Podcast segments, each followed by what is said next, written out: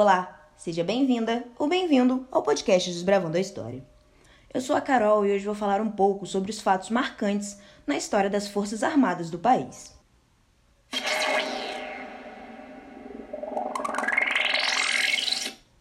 O Ministério da Defesa, de acordo com o site do governo federal, é o órgão do governo incumbido de exercer a direção superior das Forças Armadas, constituídas pela Marinha, pelo Exército e pela Aeronáutica. Uma de suas principais atribuições é o estabelecimento de políticas ligadas à defesa e à segurança do país, além da implementação da Estratégia Nacional de Defesa, lançada em 2008 e atualizada em 2012. Também fazem parte de seu escopo de atuação temas de grande alcance, como serviço militar, o orçamento de defesa, as operações militares e a cooperação internacional em defesa, entre outros.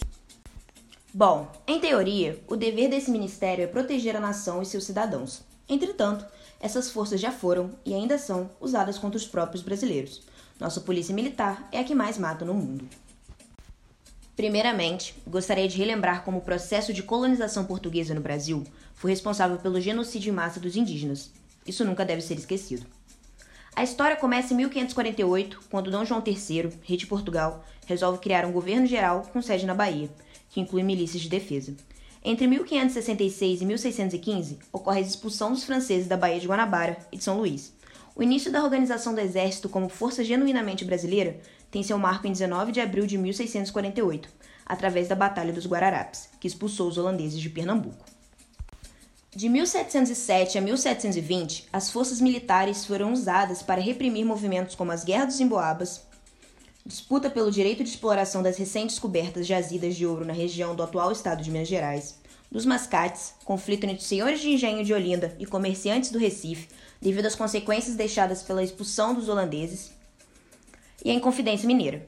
A vinda da corte portuguesa para o Rio de Janeiro, em 1808, dá início a uma série de criações voltadas ao militarismo como a Academia Real Militar, a construção de hospitais militares, arsenais de guerra, indústrias de armas e fábricas de pólvora. Tropas de elite começam a admitir brasileiros, e em 1815 é fundado o Ministério da Guerra. Tropas regulares de Portugal desembarcam no país. Novamente, em 1817, o Estado utiliza de sua força contra os próprios cidadãos. Cerca de 8 mil homens e forças navais são usadas para reprimir a Revolução Pernambucana, que, assim como a Inconfidência Mineira e a Conjuração Baiana, foi um movimento de caráter separatista e republicano que ocorreu no Brasil colonial. A grande diferença desse movimento para os outros dois citados foi que a Revolução Pernambucana conseguiu superar a fase conspiratória e chegou a tomar o poder local por mais de dois meses. Em 1822, Dom Pedro I declara a independência do Brasil, ao lado de soldados da cavalaria que formavam sua guarda de honra. Independência essa que não foi pacífica. Depois que a sua notícia espalhou-se, uma série de regiões rebelaram-se contra o movimento e permaneceram leais aos portugueses. Esses movimentos de resistência e independência deram-se no Pará, Bahia, Maranhão e Cisplatina, atual Uruguai.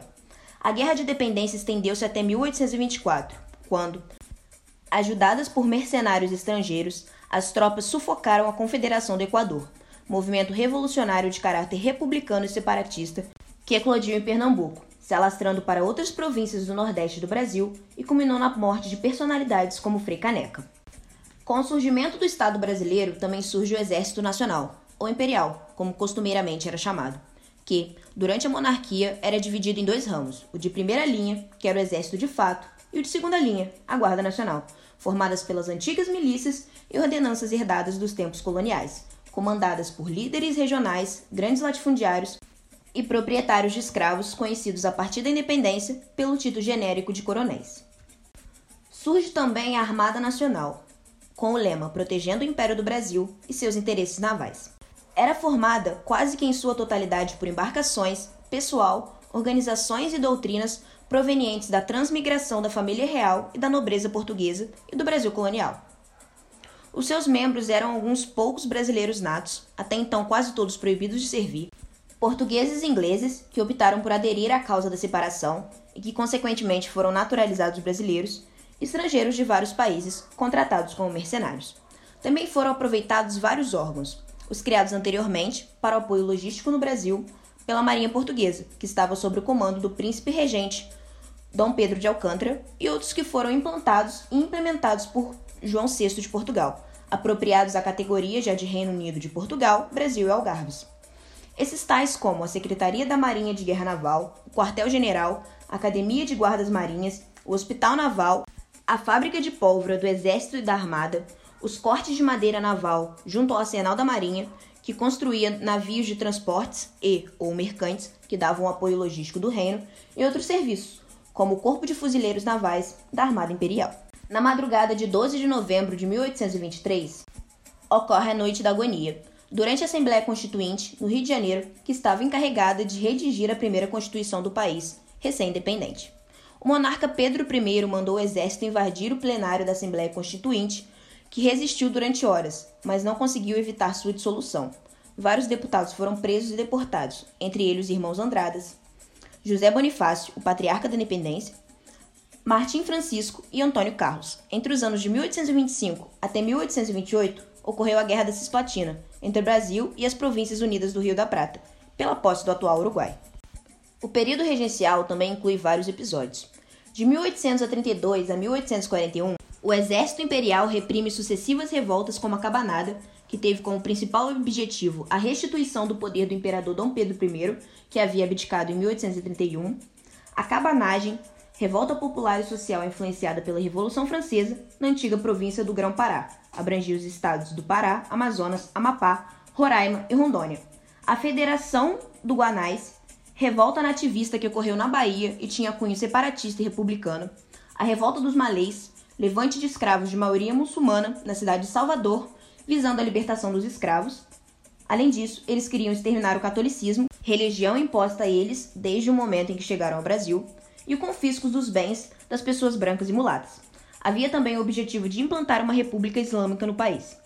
A Sabinada, que eclodiu na Bahia, incentivado pelas duas últimas revoltas, objetivando instituir uma república baiana, mas só enquanto o herdeiro do trono imperial não atingisse a maioridade legal. E a Balaiada, que aconteceu no Maranhão e se distingue das outras revoltas que eclodiram no período regencial por ter sido um movimento eminentemente popular contra os grandes proprietários agrários da região. Entre 1835 a 1845, Luiz Alves de Lima e Silva, futuro Duque de Caxias, lidera as tropas imperiais na Revolução Farroupilha, guerra regional de caráter republicano contra o governo imperial do Brasil, na então província de São Pedro do Rio Grande do Sul, que causou mais de 40 mil mortes. Durante o segundo reinado do Brasil, o Império era tido como uma nação de primeiro mundo. Tínhamos uma das mais poderosas forças navais das Américas, superando os Estados Unidos. Nossa Armada Imperial possuía navios tão modernos quanto a própria Marinha Real da Inglaterra. O mais poderoso exército do Hemisfério Sul, com os melhores armamentos e táticas militares de tamanha eficiência quanto a dos soldados ingleses. Em 1840, quando o imperador Dom Pedro II foi declarado maior de idade e assumiu suas prerrogativas constitucionais, a armada detinha 90 navios de guerra. Também a repressão militar há diversas revoltas, como as liberais, ocorridas em 1842, que foram movimentos sediciosos e emancipacionistas que agitaram o Império do Brasil, promovidas e organizadas pelo Partido Liberal, que contestava a elevação do Partido Conservador ao poder. A Praeira, ocorrida entre 1848 e 1850, motivada pelas pressões internacionais contra a monarquia, a insatisfação das elites e da população local com o papel econômico dado à província de Pernambuco, e as medidas do governo geral e o clima geral da Primavera dos Povos. A Muckers, que foi um conflito armado ocorrido entre 1873 e 1874 entre tropas militares e integrantes de uma comunidade religiosa liderada desde 1869 pelo casal Jacobina e João Jorge, em São Leopoldo, no Rio Grande do Sul. E a Quebra Quilos, movimento popular iniciado na Paraíba em 31 de outubro de 1874 e que se opunha às mudanças introduzidas pelos novos padrões de pesos e medidas do sistema internacional, recém-introduzidas no Brasil. Praticamente, sem uma unidade sem liderança, a revolta logo se alastrou por outras vilas e povoados da Paraíba, estendendo-se a Pernambuco, Rio Grande do Norte e Alagoas. A guerra contra Oribe e Rosas é travada em 1851 entre as tropas da Argentina e uma aliança formada pelo Brasil, Uruguai e províncias rebeldes da própria Argentina. Envolve mais de 100 mil soldados nos dois lados da disputa e deixa mais de 1.600 vítimas fatais. Em 1864, a guerra contra Aguirre, em represália às invasões no sul do país por grupos uruguaios, envolve 6 mil homens. Também em 1864, a Guerra do Paraguai tem seu estopim, após a invasão do Mato Grosso do Sul pelo exército de Solano Lopes. E foi travada contra a Tríplice Aliança, Brasil, Argentina e Uruguai. O maior conflito armado da América do Sul envolve mais de 280 mil soldados, com 300 mil mortos paraguaios, incluindo civis, e 50 mil brasileiros. Lideranças militares brasileiras de destaque, novamente Duque de Caxias, General Osório e Almirante Tamandaré, famoso pela Batalha do Riachuelo. Em 1888, a princesa Isabel assina a Lei Áurea, motivada por pressões externas e internas, inclusive a Guerra do Paraguai, que foi fundamental ao crescimento do movimento abolicionista no Brasil.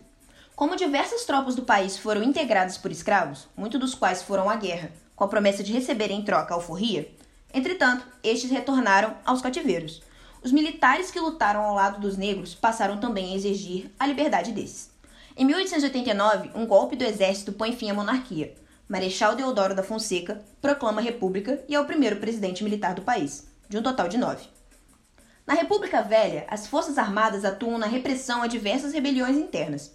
As Guerras de Canudos, iniciadas em 1896, em que o exército visava destruir a comunidade socio-religiosa liderada por Antônio Conselheiro, em Canudos, no interior do estado da Bahia, e do Contestado, que foi um conflito armado que envolveu poceiros e pequenos proprietários de terras, de um lado, e representantes dos poderes estadual e federal brasileiro, de outro, entre outubro de 1912 e agosto de 1916 numa região rica em erva mate e madeira, disputada pelos estados do Paraná e de Santa Catarina.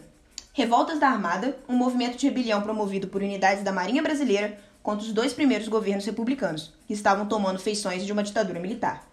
E da Chibata, motim naval no Rio de Janeiro, ocorrido no final de novembro de 1910 e que foi o resultado direto do uso de chibatadas por oficiais navais brancos ao punir marinheiros negros e a Revolução Federalista, que ocorreu logo depois que o Brasil foi proclamado república e teve como motivação a instabilidade gerada pela política dos federalistas, que tinham o interesse de fazer com que o Rio Grande do Sul se libertasse das mãos do tirano Júlio Prates de Castilho, que na época era o presidente do estado. Além disso, essa revolução tinha o objetivo de obter uma maior autonomia para o estado rio-grandense, aproveitando que a república tinha acabado de ser formada e tentando descentralizar o poder. Por esse motivo, aconteceu uma sangrenta guerra civil, que durou entre fevereiro de 1893 e agosto de 1895. Essa batalha atingiu regiões que se encontravam entre o estado do Rio Grande do Sul, Santa Catarina e Paraná.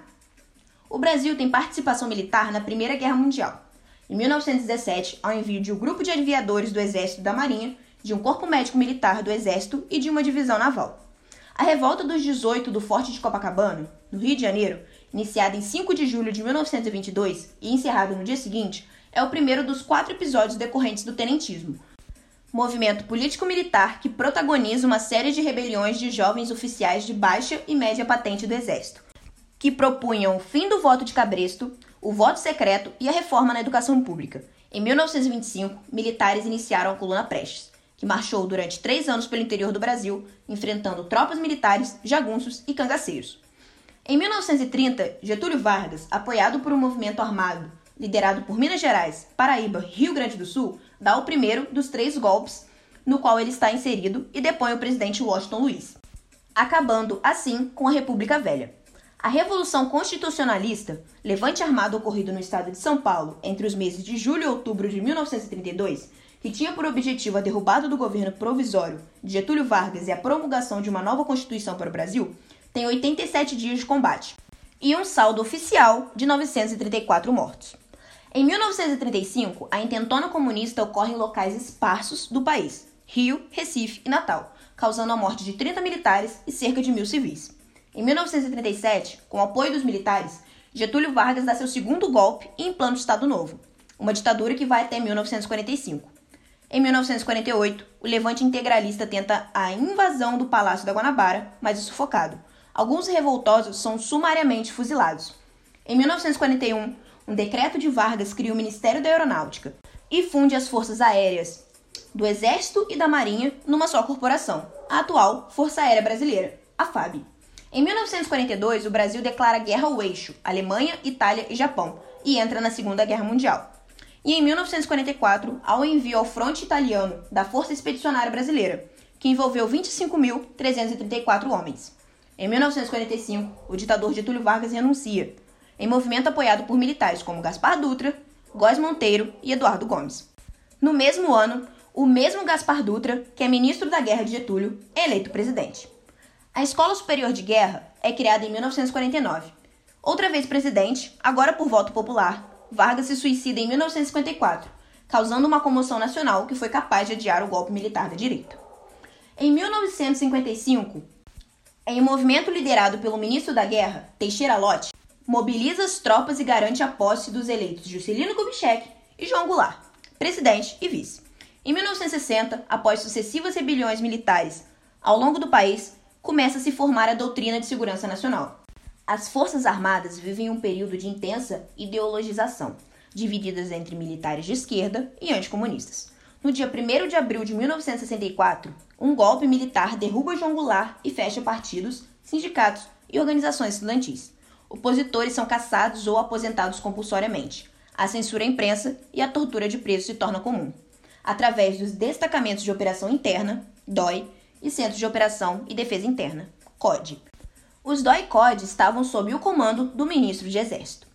Forças Armadas reprimem movimentos de guerrilha urbana e rural. Três dos cinco presidentes do ciclo militar eram tenentes na Revolução de 1930. São esses Castelo Branco, Emílio Garrastazu Médici e Ernesto Geisel. A Comissão Nacional da Verdade, fundada pela presidenta Dilma Rousseff em 2011, em seu relatório final, reconhece 434 mortes e desaparecimentos políticos entre 1946 e 1988. A abertura política lenta, gradual e segura elege, de forma indireta, em 15 de março de 1985, José Sarney, terminando assim os 20 anos de regime ditatorial militar no Brasil. Em 88 é promulgada nossa atual Constituição, que afasta as Forças Armadas do núcleo político brasileiro. Eleito presidente em 1995, Fernando Henrique Cardoso carregava em seu programa de governo a criação do Ministério da Defesa. A ideia era otimizar o sistema de defesa nacional, formalizar uma política de defesa sustentável e integrar as três forças, racionalizando as suas diversas atividades. Um grupo de trabalho interministerial definiu diretrizes para a implantação do Ministério. Em 1 de janeiro de 1999, já no seu segundo mandato, FHC nomeou o senador Elcio Álvares ministro extraordinário da Defesa. O senador foi o responsável pela efetiva implantação do órgão e pela análise de casos de países que já haviam realizado esse tipo de modernização centralizadora do comando das Forças Armadas, como os Estados Unidos e a maior parte dos países da Europa.